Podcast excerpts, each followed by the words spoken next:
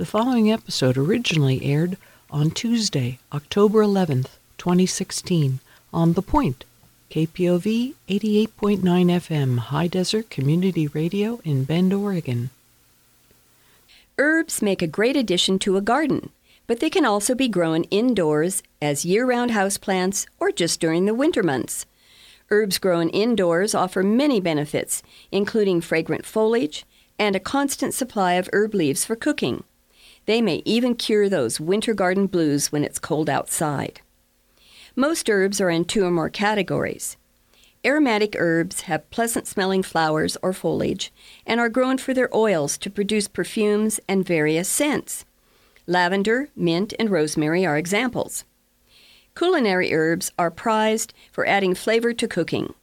Among these are parsley, sage, basil, and chives. Other categories include medicinal and ornamental. I will not cover these now, but a list will be on our website along with a list of resources. First, not all herbs will grow well indoors because of their root systems, but there are several drought tolerant herbs for easy kitchen container gardening. They are parsley, chives, rosemary, thyme, sage, marjoram, and winter savory. The most important fact is herbs need six hours of direct sunlight. Herbs can be placed in a sunny location, such as a window with southern exposure. It's important to realize that the intensity of winter light is often less than one tenth of the outdoor light during summer. Window glass further decreases the amount of light that's available. It may be necessary to rotate pots often so that each side gets enough light for uniform growth. You might consider placing your herbs 6 to 9 inches away from two 40 watt cool white fluorescent bulbs for 14 to 16 hours a day. Not all herbs can tolerate indirect sunlight, so I've included a list on our website.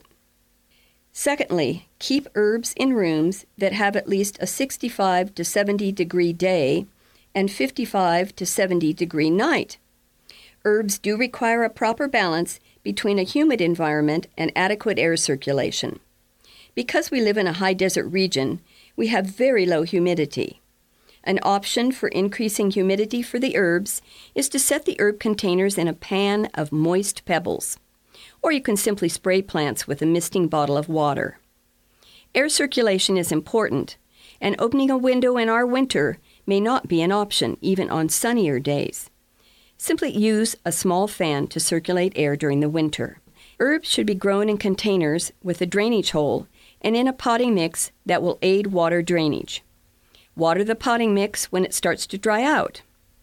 Herbs such as thyme, oregano, and sage should dry out completely between watering, while mint, rosemary, and scented geraniums prefer a little more moisture. Unlike herbs that grow in the garden, potted herbs need regular feedings. Fertilize with a low dose of water soluble fertilizer about every three to four weeks. Fertilizing too often may negatively affect the herb's aroma and taste.